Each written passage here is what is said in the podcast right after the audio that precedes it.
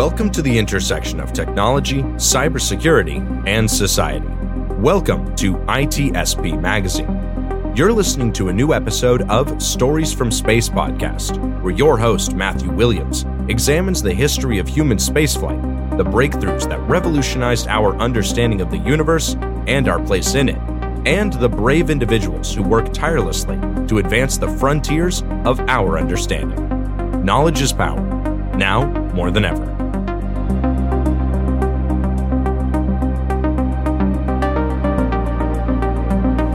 The authors acknowledge that this podcast was recorded on the traditional unceded lands of the Lekwungen peoples. Welcome back to another episode of Stories from Space. I'm your host, Matt Williams. With me in the booth today are Nathan Johnson and Chris Hearsey of the Space Court Foundation. Gentlemen, welcome to the show. Pleasure to be here. Thank you. Thank you, Matt. So, thank you for coming. So, to give uh, our uh, our listeners a, a quick uh, intro on uh, who you gentlemen are and what you do. So, the Space Court Foundation, which you, the two of you, established, is dedicated to space law, the cataloging, collection of it, and also, of course, the the creation of it. Because as we enter into the renewed era of space exploration, there are volumes of legal uh, matters that need to be addressed in advance uh, to prevent total chaos. Would that be fair to say? Yeah, in, in, general, I would say that the making of the space law, not so much the foundation, but uh, I think in some sense, in our capacities in our professional lives, Nathan and I um, have been part of policy making and, and regulation making. So uh, that's partly true. But the Space Court Foundation, is, as you articulated, is dedicated to space law, promotion of space law, education of space law, but also in particular, uh, the rule of law, because that's very important, especially as those who are trained as lawyers. We have duties to follow, and uh, we can't really respect the law if we're not at least trying to uh, uphold the law, enforce the law, and seek enforcement of the law. So, mm-hmm. when it comes to what we're doing, Space Foundation on the educational side, we're still running our internship program. We currently have over 20 interns globally. We're going to cap that at 30, and we expect to have uh, a few slots available at the end of the summer uh, for those interested uh, in joining the internship program. And as part of the internship program, we have uh, several initiatives that the interns are working on, one of which uh, we're here today to discuss further, which is the Haley Project, the Andrew G. Haley Project, uh, as well as what we're doing for Manfred Lachs, which Nathan will speak to, and some of our other uh, research initiatives, which uh, interns can participate, which is the collection and eventual cataloging of uh, national space laws uh, for further research. And we will announce some of those research initiatives uh, next spring. And uh, Nathan, I don't know if there's anything else you'd like to add. No, you know, we're we're just hoping to continue on the work that we've done over the past two years. We sort of launched at the very beginning of the, the pandemic, we've established, you know, a really strong audience, especially with our YouTube channel, and we're hoping to uh, grow that audience there uh, and on social media, and and sort of continue, um, you know, our work as a, a digitally native uh, organization. Well, that's excellent. Um, now, a quick question for the both of you. Neither of you are strangers to space or to the law. And in effect, that's how you guys came to uh, create the Space Court Foundation, isn't it? So, starting with you, Chris, what can you tell us about your uh, aerospace and legal background?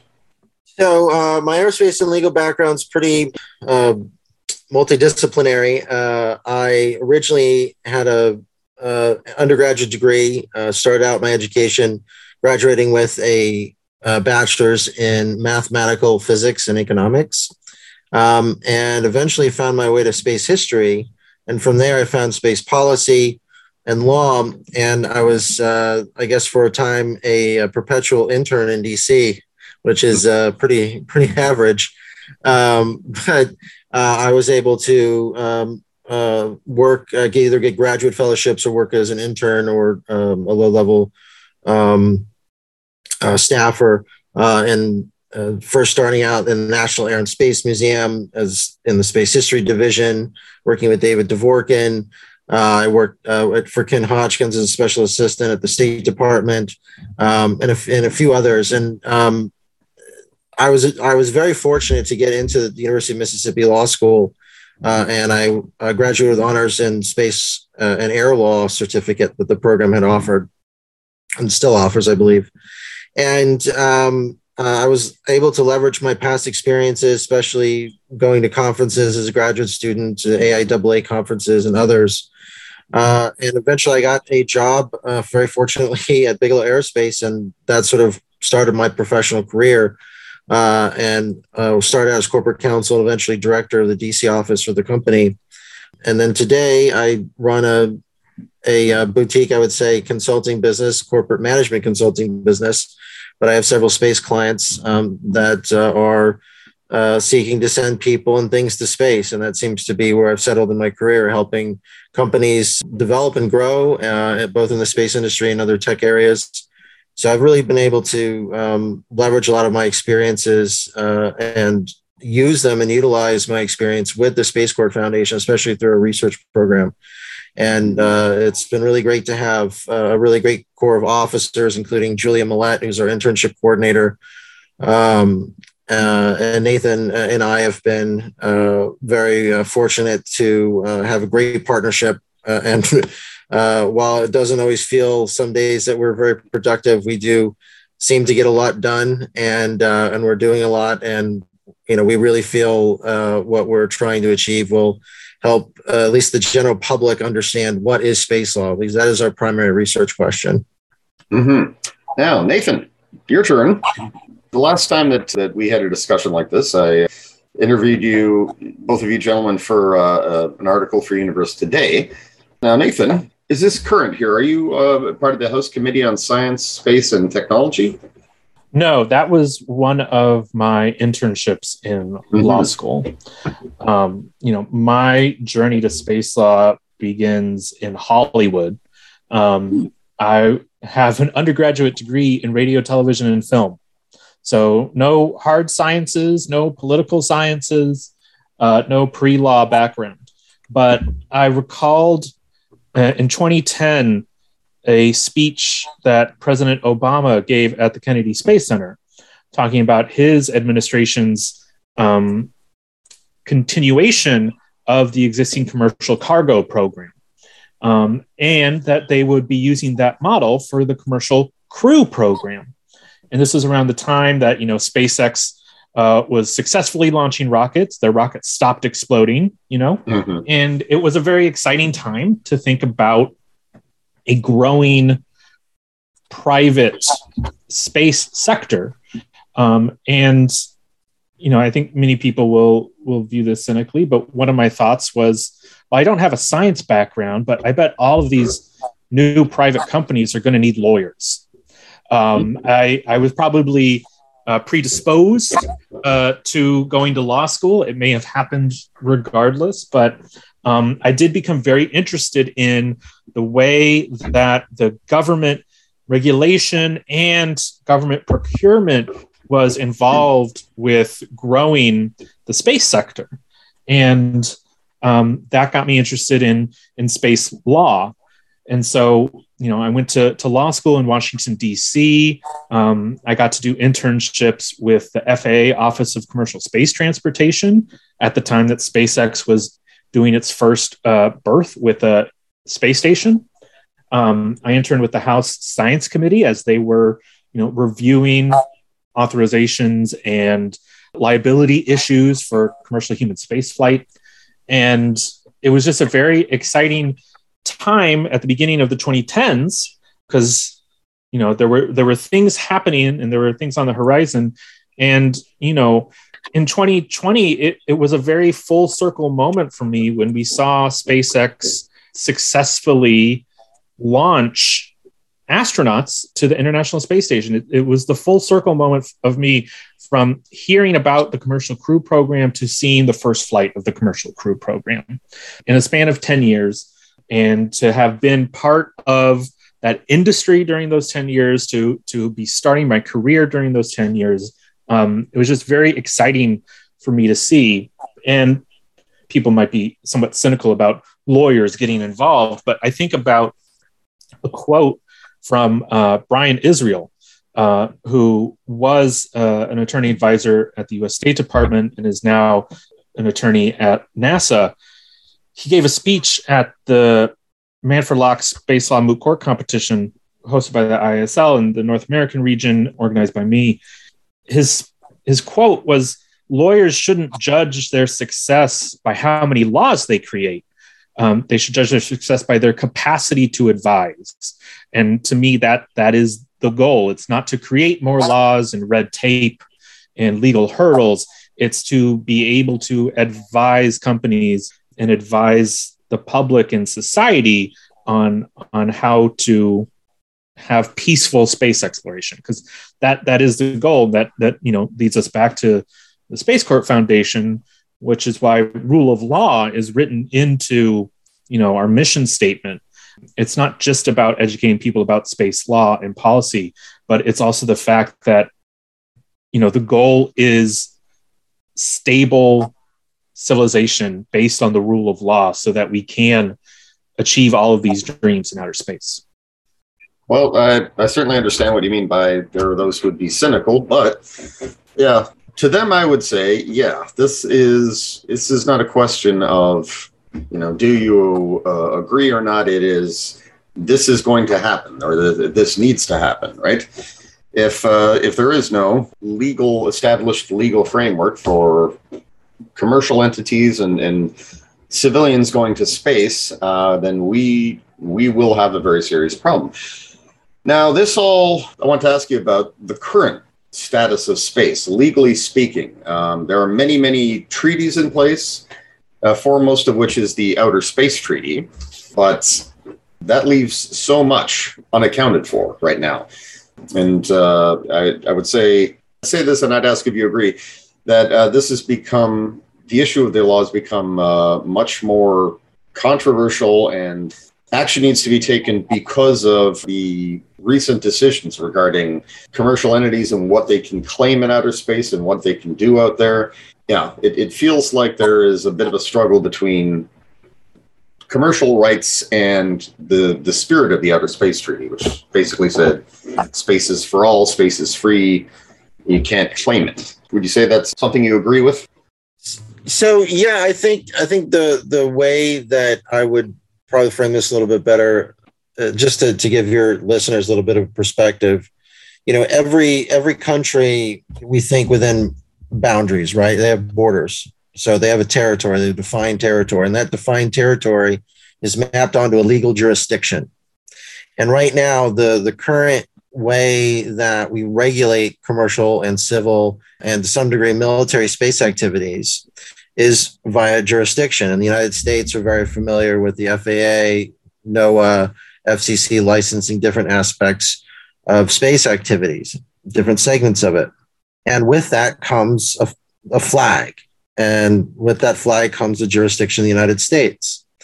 Uh, so anytime a country launches something under their flag or within their territory, they're asserting that right through Article 6 of the Outer Space Treaty. So in general, when you know you look at the outer space treaty, you look at uh, treaties in general, you want to look at the, all the articles together and you want to look at them in context. There are limits, yes, but both the prescriptive limits and the non-prescriptive limits, those limits that have been more or less decided in a normative fashion, maybe by some regulation. But when you look at the intersection of these things, it all flows through Article 6 of the Outer Space Treaty. So when you think about access. Yes you have access to go there but you also don't have the right to interfere. You also don't have the right to do things that could be harmful to let's say operations within wherever vicinity you might be operating or just to the space environment in general. That another example that have that have sort of been incorporated into this sort of line of thinking is all the nuclear test ban treaties especially the ones for detonating nuclear weapons in outer space. And so there is a school of thought where you kind of look at the outer space treaty, look at it in context of the time. And as a historical vehicle, you also look at it as an arms control sort of thing. Because one of the concerns was whoever gets to the moon first might have the high ground. That was a huge concern. And the way that we mitigated that, in fact, Article 6 is an is a mitigation strategy that the United States used in the in the treaty negotiations because the Soviet Union did not want commercial entities to be able to operate at all. And so Article 6 was the compromise that you needed uh, countries, uh, signatories, ratifying countries of, of, the Outer Space Treaty have to be internationally responsible for their commercial activities. And the way that they assert that responsibility is supposed to be through these licensing regimes, which are set by the jurisdiction of the state. And there is some nuance in the way that the, uh, the jurisdiction might be applied, especially since you have a proliferation of commercial entities that are servicing different segments of the space industry internationally now, from ground stations to even launch. So that is where I think a lot of interesting things are happening, especially when you look at, uh, at least to date, how the United States has been able to um, convince states to enter into the Artemis Accords. And it has been moderately successful, especially in terms of any sort of international bilateral agreement in decades. It, it lays out principles that many of the the countries that already have commercial entity operating and have a heritage of civil cooperation, I think, you know, creates a really new environment. And I'm even hearing among my colleagues new ways of, of thinking about what kind of rules we need for different types of operations. So, to your point, not to necessarily bias the commercial against the civil, but there is going to be a balance that needs to happen. And the ISS so far has been a pretty good framework of that, but it'll be interesting to see where people go.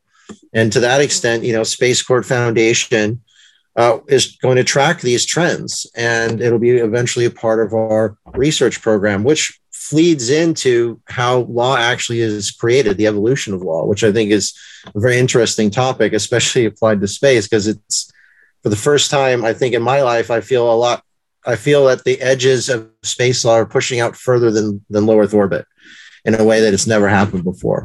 Yeah, I'm glad you mentioned the ISS because uh, that that brings to mind the Artemis Accords and how it's like on the one hand, I, I sort of personally felt that NASA has put this forward uh, on the one hand as a way of trying to establish a a framework for partnerships and cooperation and so forth. But I I also kind of got the uh, the idea that this was NASA's way of trying to reemphasize the Outer Space Treaty in light of you know, the Trump administration's executive order saying that uh, yeah companies are allowed to uh, extract and exploit resources and so forth. But yes, the big complaint about the Artemis Accords from uh, the Russian side was that yes, it was too American, too American centric there, and that they wanted a they wanted a framework that was truly international and but of course that uh, that predated the current political mess, so it's it's difficult to say how that will all shape up there. But yeah, let's uh, let's get to the upcoming conference there in Paris. Uh, this is the uh, International Astronautical Congress, uh, which will be happening in September, and it's the 73rd annual. Yeah, so Matt, I think that's correct. 73rd annual International Astronautical Congress, hosted by International Astronautical Federation, and I believe the first Congress itself was was also in Paris, and we were looking at the history of space law and policy development in part because it's not necessarily that things aren't in tension or things you know new things are popping up there's there's sort of this cycle that there's there's nothing new under the sun in one way or another, all of these questions have been considered at least once. And so, you know, part of our mission at the Space Court Foundation is to sort of revive the record, right? And and to to to look back at what has already been established and discussed and, and worked on. And one of the keys to that early history of space on policy development is through the life of this fascinating figure, Andrew G. Haley, who is, for all intents and purposes, the first space lawyer. Mm-hmm. Um, you know, as far back as the 1940s, he was getting involved directly in space law and policy and, in space industrial development as one of the co-founders and I believe the, the second president of Aerojet during World War II. But you know, after the end of World War II, and we're we're looking at uh, the international community trying to reestablish international legal system, he was also there working on the establishment of all of these pillars that still exist today in international space law and policy, including the IAF, the organization that is hosting the, the IAC.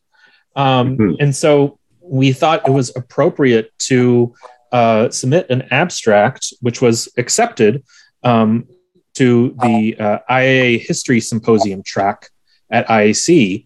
Um, and so we're going to be presenting a paper on Andrew G. Haley's influence on all of the major organizations that are part of that very conference. Andrew G. Haley was there in the 1950s with the IAF, the formation of the International Institute of Space Law, the formation of the IAA, the formation of the American organization, which hosted the previous IAC in Washington, D.C., the AI double A. There are lots of I's, lots of A's. Um, mm-hmm. They're all different organizations, but again, they were all touched and formed or strengthened in the 1950s by the work of, of one person who connects all of them. And so Andrew G. Haley himself is, is a fascinating figure. And we're also lucky that he put all of his work over that decade and a half into a book called Space Law and Government, published in 1963. And at IAC, we're presenting this paper on Andrew G. Haley and referencing how his book includes a chapter on the formation of all these organizations of that conference. But after that presentation at IAC, the Space Court Foundation is going to be embarking on a 14 month program of media and research uh, on his book, Space Law and Government.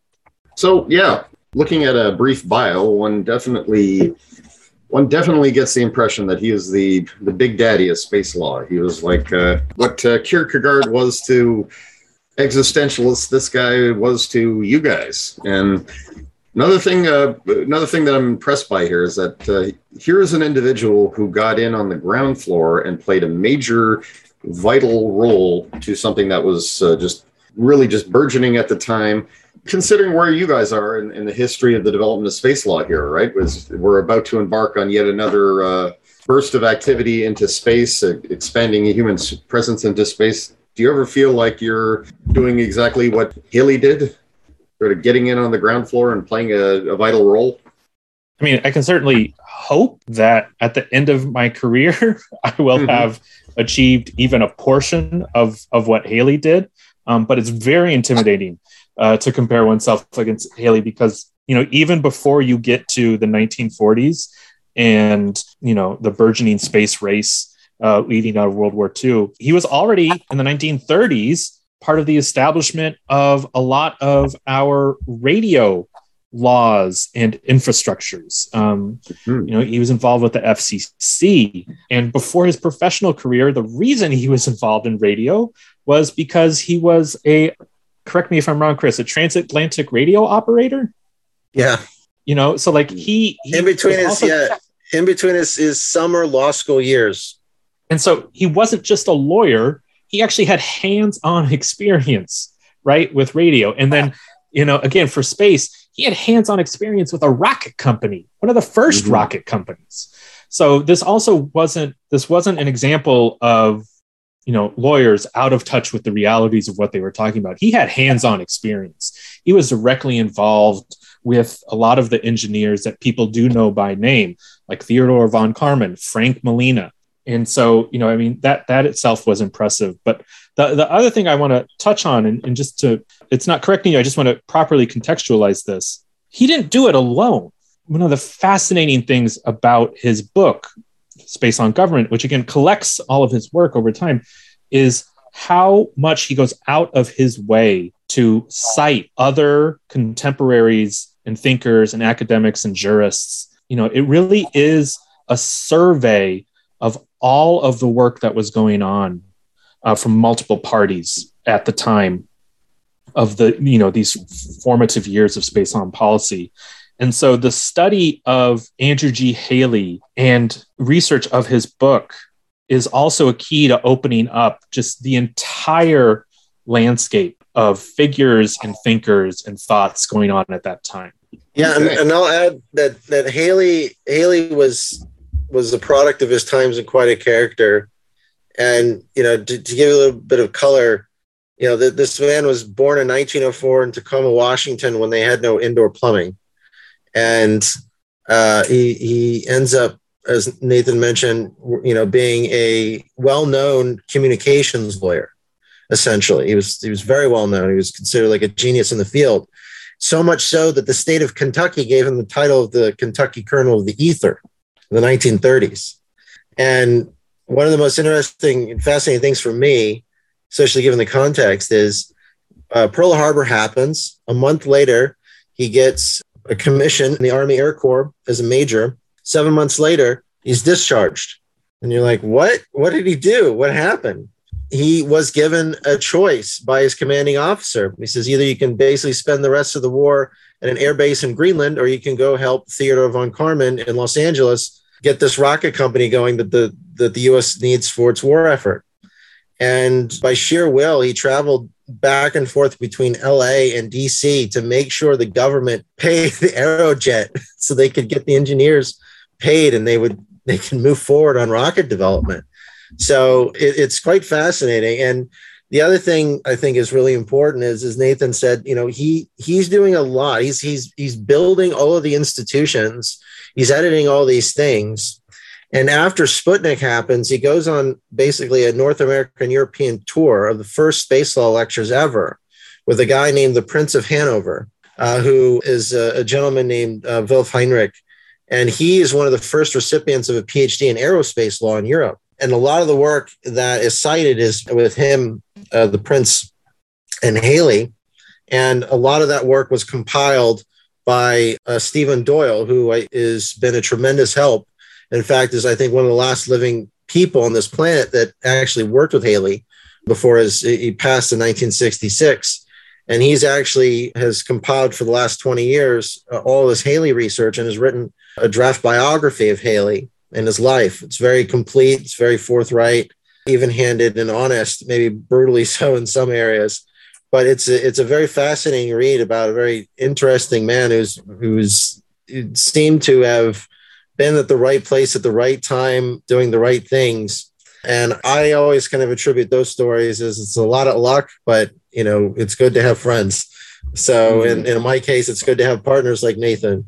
And uh, you know, to answer that question, yeah, I, I you know, I think from our point of view, this is our our, our passion legacy project where we want to be able to look back uh, and reflect even on our own educational experiences and see where we think there could be more improvements there there could be better opportunities. I mean for me i graduated in 2013 from law school as an older student and you know there, there really weren't that many opportunities in space law in particular uh, or really commercial space world. But now today it's just like everywhere you turn there's a lot of opportunities and it's great to see. But you know there's there's a history there that for some reason i think in particular with with lawyers they don't want to be bothered with history unless it's precedent. And it's really hard, especially within, let's say, space historians, to find anyone that has even reviewed a lot of this stuff from a, a historical legal point of view. And you know, a lot of this is, is frozen in stone, but it is such a, an amazing snapshot of early space law and what everyone was really thinking leading up to the Outer Space Treaty's ratification. And all of these guys in, in this book, uh, Space Law and Government, and all the colloquia that Haley and the Prince uh, uh, put together for the initial ISL colloquias were all basically converging on the same sort of regulatory topics. And they wanted international availability or sorry, openness, you know, to space. They wanted, yes, they wanted the US to lead, but you know, they wanted a robust sort of world. It's so much so that Haley in his last chapter, Meta Law, is thinking already thinking about how to rules and legal rules apply to non-humans, right? And and that that is been divergent into its own set of topics from the SETI point of view to AI, legal personhood, to transhumanism. And, you know, there are still some people burning those candles and looking at what the future holds. Whether or not we get there, you know, still remains to be seen. But nonetheless, it's it's very interesting for us. You know, Haley is just not only was thinking in the same terms we still think today, but he was already thinking ahead. But I would I would say that instead of Kierkegaard, one one uh, it's been relayed to me, and this is I think probably spot on. But Haley kind of takes a Kantian view, right? He thinks that there are certain principles that are inalienable. He's very rule of law based. He wants rules, but he's also pragmatic and so it's it's sort of a, he's just a fascinating character and we hope that we we can bring him more to life uh, and and we also you know are grateful for stephen doyle for giving us a really strong perspective on haley as a person uh, which is sort of the missing element in this in, in the book and I just want to answer a potential follow up question. Yes, Kentucky Colonel of the Ether is the same type of commission given to Colonel Sanders of Kentucky Fried Chicken. Um, they were both they were both governor appointed Kentucky colonels, just of uh, of very different subjects. Yeah, different their, their their legacies are slightly different. yeah. Uh, well, I'm I'm glad. Uh, well, I'm glad you mentioned that. There, that's uh, I think a very important historical footnote, and also that yeah, you, you mentioned how his legal arguments they actually are related to SETI and will have applications for the future there, and that's uh, it's meta law. He coined he coined the term for that called yeah. meta law. Yeah, yeah. Going forward, I can I can so see how that's going to be uh, far-reaching and uh, and relevant there because yeah, there are concerns that as human beings become increasingly integrated with their technology. There's already a term for it: uh, transhuman, post-human. Yeah yeah, transhumanism is going to need uh, there. There's going to have to be a legal framework to protect personhood, and and then yeah, very little needs to be said about AI because yeah, we've been having that debate for God knows how many years. Yeah, in fact, uh, we we we really picked up on that that theme early on with our pilot for the Space Bar show because the premise of that show is the proprietor of the bar is named Hal Nine Thousand and One, and Nathan and I are his patrons uh, and ex space lawyers, and we got him legal personhood and uh, back pay from his former employer. So he took that money and bought a bar because why not, right? Yeah. Oh god. Yeah. Um, one other thing I, I want to go back to, sort of tying it in with with meta law how how forward thinking Haley was. His book, the compilation of his work, was published in 1963, and the work that went into that leads directly to the Outer Space Treaty, which was signed in 1967. Hmm. But one of the sad facts is that Haley did not live to see that culmination of his work. He passed away in 1966.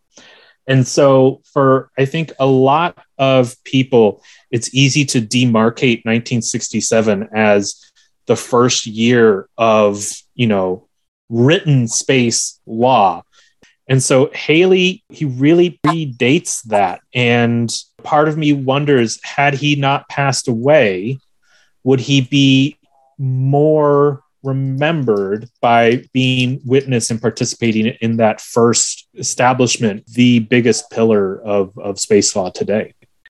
So to bring things back to Space Court Foundation for a bit there, because I also wanted to uh, you know mention uh, everything it does. So you mentioned uh, your internship program. Obviously, education outreach is a big uh, part of this, informing students about the importance of space law itself. And yeah, you have your moot court competitions. Yeah, let me. Um, our our internship program, you know, is is geared towards current law students and, and young professionals, but we also are the exclusive organizer for the North American round of the International Institute of Space Law's Manfred Lachs Space Law Moot Court competition. And for the, the past three years, it's been virtual for obvious reasons. But we are happy to see this year's North American champions from George Washington University, uh, Disclosure, my alma mater. They will be competing in the World Finals, also taking place at IAC in Paris this September. because that's where the regional winners go to. Uh, they'll be competing against the regional winners from the European region, the Asia Pacific region, um, African region, and Latin American region as well. But once that is over, we will begin. We will begin having North American law students uh, register for the next cycle of the competition. And so you know, it takes place every year. Registration opens in the fall, uh, along with publication of the problem from the International Institute of Space Law. And the work of the competition really happens in the, the spring semester. Each team is asked to prepare arguments uh, for both the applicant and the respondent. And they have to prepare one written memorials for both sides of the argument and then mid to late March is when they perform their arguments before panels of judges who we get as volunteers from the industry, actual professional space lawyers and government officials and leading nonprofit think tanks. And so, you know, we're very excited to host hopefully a return to in-person competition this coming March 2023 in Washington, D.C., eager to, to have more and more North American law schools register. Interest has been growing as the industry has been growing over the past 10 years. And it's, it's an event that I look forward to because it was one of my first involvements as a law student in the broader space law community. Uh, it's a great way to get to know your peers who are also eager and studying space law, but also a great way to meet uh, a term I, I learned a couple years ago near peers uh, those who are just a year or two ahead of you as as chris was for me. And then also potential mentors who are already established in the field. And you know there's also a great group of alumni like myself and chris uh, and a number of our colleagues who competed in the competition and now return as volunteers to, to meet the new students and to to offer our, our, best advice and support as as they enter their careers as well. So yeah, I, I think the moot court competition is is a great way for students to get involved with the subject, with the the community of professionals, and if any students have more questions, they can read about the moot court competition on the Space Court Foundation's website. They can also see last year's uh, video presentation orientation for the competition, which uh, we will do again this coming year. So, for your other resources here, uh, I mentioned Stellar Decisis. That's a, a, video series that looks at how courts of the future could handle space law with all kinds of example cases, like nuclear uh, a nuclear missile is used to destroy an asteroid that threatens Earth, but that creates all kinds of consequences. How do we deal with it? And uh, people laying claim to the moon, which, um, yeah, there's a lot of fear of that right now that, that China is going to try to lay claim. And deja vu, huh?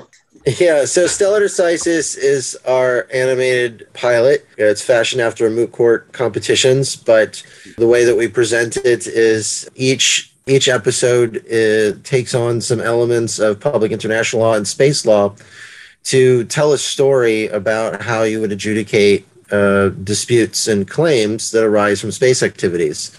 And as you rightly mentioned in our, our pilot episode is on planetary defense, and it involves an asteroid that will hit the Earth. And if mitigation measures are taken, and we present these basic facts very concisely uh, through a newscast, which then goes right into the courtroom, and we bring two actual space lawyers who represent both sides of the case and argue before a panel of three judges who are subject matter experts in the topic of the of the episode. The bulk of the episode, really, after we get through the arguments uh, by the two attorneys, is to watch the judges have a conversation to resolve the case.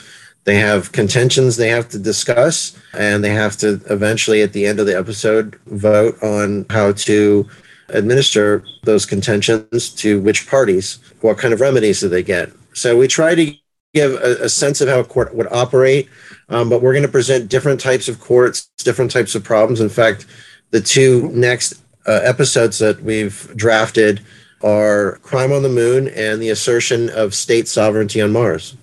Mm-hmm. And uh, we have uh, Nathan and I have been working on this. We have about four interns that are working on this and we go through a whole vetting process with m- many of our colleagues. So we try to make it accessible uh, without overly technical, but being able to follow a basic story and you know doing it in an animated style gives us the the flexibility. But you know the other interesting thing about us putting Stellar Decisis together is you know we discovered so many talented people within the space law and space policy and just the space community writ large and many of them um, have stepped forward to donate their time and help us with Stellar Decisis from Charlie Harris to, to Ben Corbin. Ben also did a lot of additional uh, music for us for the Spacebar show. I was going to mention that next. Yeah. Yeah. And so we're we're we're working on uh, Nathan and I and and I think we have about four other interns and we have a couple other external colleagues who are helping us draft five additional episodes we're not entirely settled yet on uh, the topics and the themes of each episode, but we have like a billion great ideas. And we hope to uh, be able to have those recorded by the end of the year. But right now, we are focusing on Stellar Decisis, and our goal is to at least have uh, a sample of the new episodes ready, at least for audio, uh, if not animated, by IAC. So that's that's kind of other than the Haley project, what we've been focusing on, and we've uh, we've given interns different opportunities across these uh, these different projects, and so we're we're really able to give, especially the younger our younger interns, a lot of interesting opportunities that they can't really get anywhere else. And it is a global internship, it's a virtual internship but anyone can apply. And we've recently actually signed an MOU with UNIDROIT, which uh, was formed during the League of Nations, around the League of Nations. And they are an intergovernmental private international law organization. And one of the things they're known for in space law is the development of the Cape Town Convention Space Assets Protocol. And they are a set of arbitration rules for secure transactions and how you deal with arbitrating space assets, so to speak. It's it's a part of a trend that has happened uh, with other organizations, including, oddly enough, there is a space court of arbitration in Dubai that recently formed after we formed. So we were, you know, we were ahead of the game and, and, and very forward thinking, just like Haley. Just didn't think it would be only a couple of years before we'd actually have something called the Space Court. You know, we really want to leverage all these different types of content to tell the story, the basic research question what is space law? So if anyone asks, you know, there is a relative answer that people can point to examples somewhere. Because even today, and I've been doing this for a very long time, won't say how long, but a very long time, I still get what the hell is space law? Is that aliens or something? And mm-hmm. it's, and, and as you started out this podcast basically acknowledging, right, is is we're going to need these rules in space, and Haley believed that too. In fact, um, foreword of the space law government, there's a nice quote from von Karman giving a toast to Haley at the first, I think, shareholders or board dinner of Aerojet. And you know, he's saying, "We are the engineers. We can get us to space, but we need the lawyers to tell us what rules do we need to live by, so that we all live in peace." And so, I think that's that's a nice sentiment so, in terms of uh, this upcoming, the upcoming IAC 2022, are there any other highlights that, that are expected from this year's meeting? I would just encourage everybody to follow us online for any surprises we may have during this year's IAC. And that's, yeah, they can follow you online. Just simply type in Space Court Foundation or SCF, and there's sure to be a lot of very, very interesting nuggets. Also, there are multiple interview series uh, that are really worth checking out. First of which, this was launched in 2021 the Women of Color in Space, which is, uh, yes, very, very lovely. They're launched in February 2021 and features women of color from all over the world who are playing an active role in the new era of space exploration and commercial space. Okay. Absolutely. Bye, everybody. bye bye. Okay. Yeah. So, Chris, uh, let me. Yeah, the, the, let me. Yeah, can I intro? Can I intro that again? Uh, also, yeah. Uh, Space Court Foundation also has their interview series which uh, currently the series that uh, was launched back in February of 2021 is Women of Color in Space, which interviews luminaries from the space industry, from space law and uh, and education and outreach about humanity's future in space featuring the game changing women who are involved and who come from really all over the world, who are breaking multiple barriers. And that too is definitely worth checking out. Yeah, our interview series is something that was the the brainchild of Nivi Raju, one of our officers, and uh, Letitia Zarkhan, who's another one of our officers. And they were able to put this series together re- relatively quickly, and, and it was really exciting to see them you know, and, and who they decided to, to interview because there's so many wonderful people in the industry. And it's interesting that they that they chose uh, these, I believe, nine, and we're still working, I think, on one last one, trying to finish that off. So there still is one more, hopefully, that we'll have. But we wanted to, to highlight the different ways that you can come into the space community, what different people in the space community are doing. And I think it really speaks to us trying to provide resources uh, and opportunities for everybody. Uh, and including those, you know, women of color who may not be fully represented in the space exploration community, so to speak. But certainly, I would say even in, in space law, underrepresented. And I, I, I think the other interesting thing about for us is I would say many of our interns fit this description, and it's really great for us to be able to give people a sense of even if you don't want to do law how can you contribute? And a lot of our, our younger interns, some of which are thinking about studying law or are studying law, we wanted to be, in terms of servicing the space law industry, we and the interns and, and young professionals, we understand that. But we also understood that there are a lot of people who don't know space law, maybe hearing it for the first time because they came to our website and we wanted to be accommodating. So we didn't want to bias because in a lot of cases if you if you have pre-established expertise there are pathways that there's a circuit for that right? Like but for us we wanted to be able to provide opportunities uh, to to anyone who was interested in space law. Nivi and Letitia have done such a great job and have worked with Mac Lee and and Yana, our other our other officers, and Nathan to make sure that that these episodes reflected the, the reality that, that we live in and reflect uh, what opportunities exist. And we really wanted people to uh, understand us as not just an American organization, but as an international organization, and everyone is welcome. Well, that's great. Yeah. So once again, I encourage everyone to check out uh, Space Court Foundation and its activities and to stay tuned for upcoming events from the upcoming IAC, which promises to be a very interesting time. And yeah, I wish you guys the best of luck. I will say, I think that when you follow in the footsteps of the masters or seek uh, what they sought, you are likely to find yourself occupying a very similar role in the future, right? Oh, uh, yeah, so you're standing on, on the shoulders, yes, of giants. Exactly, yes. Thank you, Newton, yeah. Uh, yeah, it's like all all humility and modesty notwithstanding, that's you can find yourself in that position, and it's like at that point you realize all the greats you looked up to, well, they they were just like you. They set out to do something good. They owed a debt to those who came before them, and they would provide a, similarly a, a, foundation or shoulders for future people. I, I hope that uh, that proves to be true for you guys. That's something that we strive for, and uh, we really appreciate the opportunity and, and, and, being on, on your podcast and talking about the Space Court Foundation and our YouTube projects. Uh, and you know, we look forward to talking to you more. And uh, obviously, if you need to uh, need any more space lawyers, let us know. We, we, we know how to find them. Hey, no problem. Thank you, gentlemen, for coming out. All right, thanks, Matt. Goodbye. Thank you so much for having us. This has been Stories from Space. I'm your host, Matt Williams. Good day.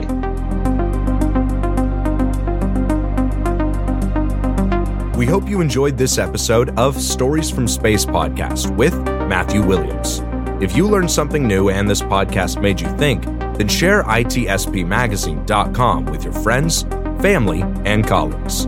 If you represent a company and wish to associate your brand with our conversations, sponsor one or more of our podcast channels. We hope you will come back for more stories and follow us on our journey. You can always find us at the intersection of technology cybersecurity, and society.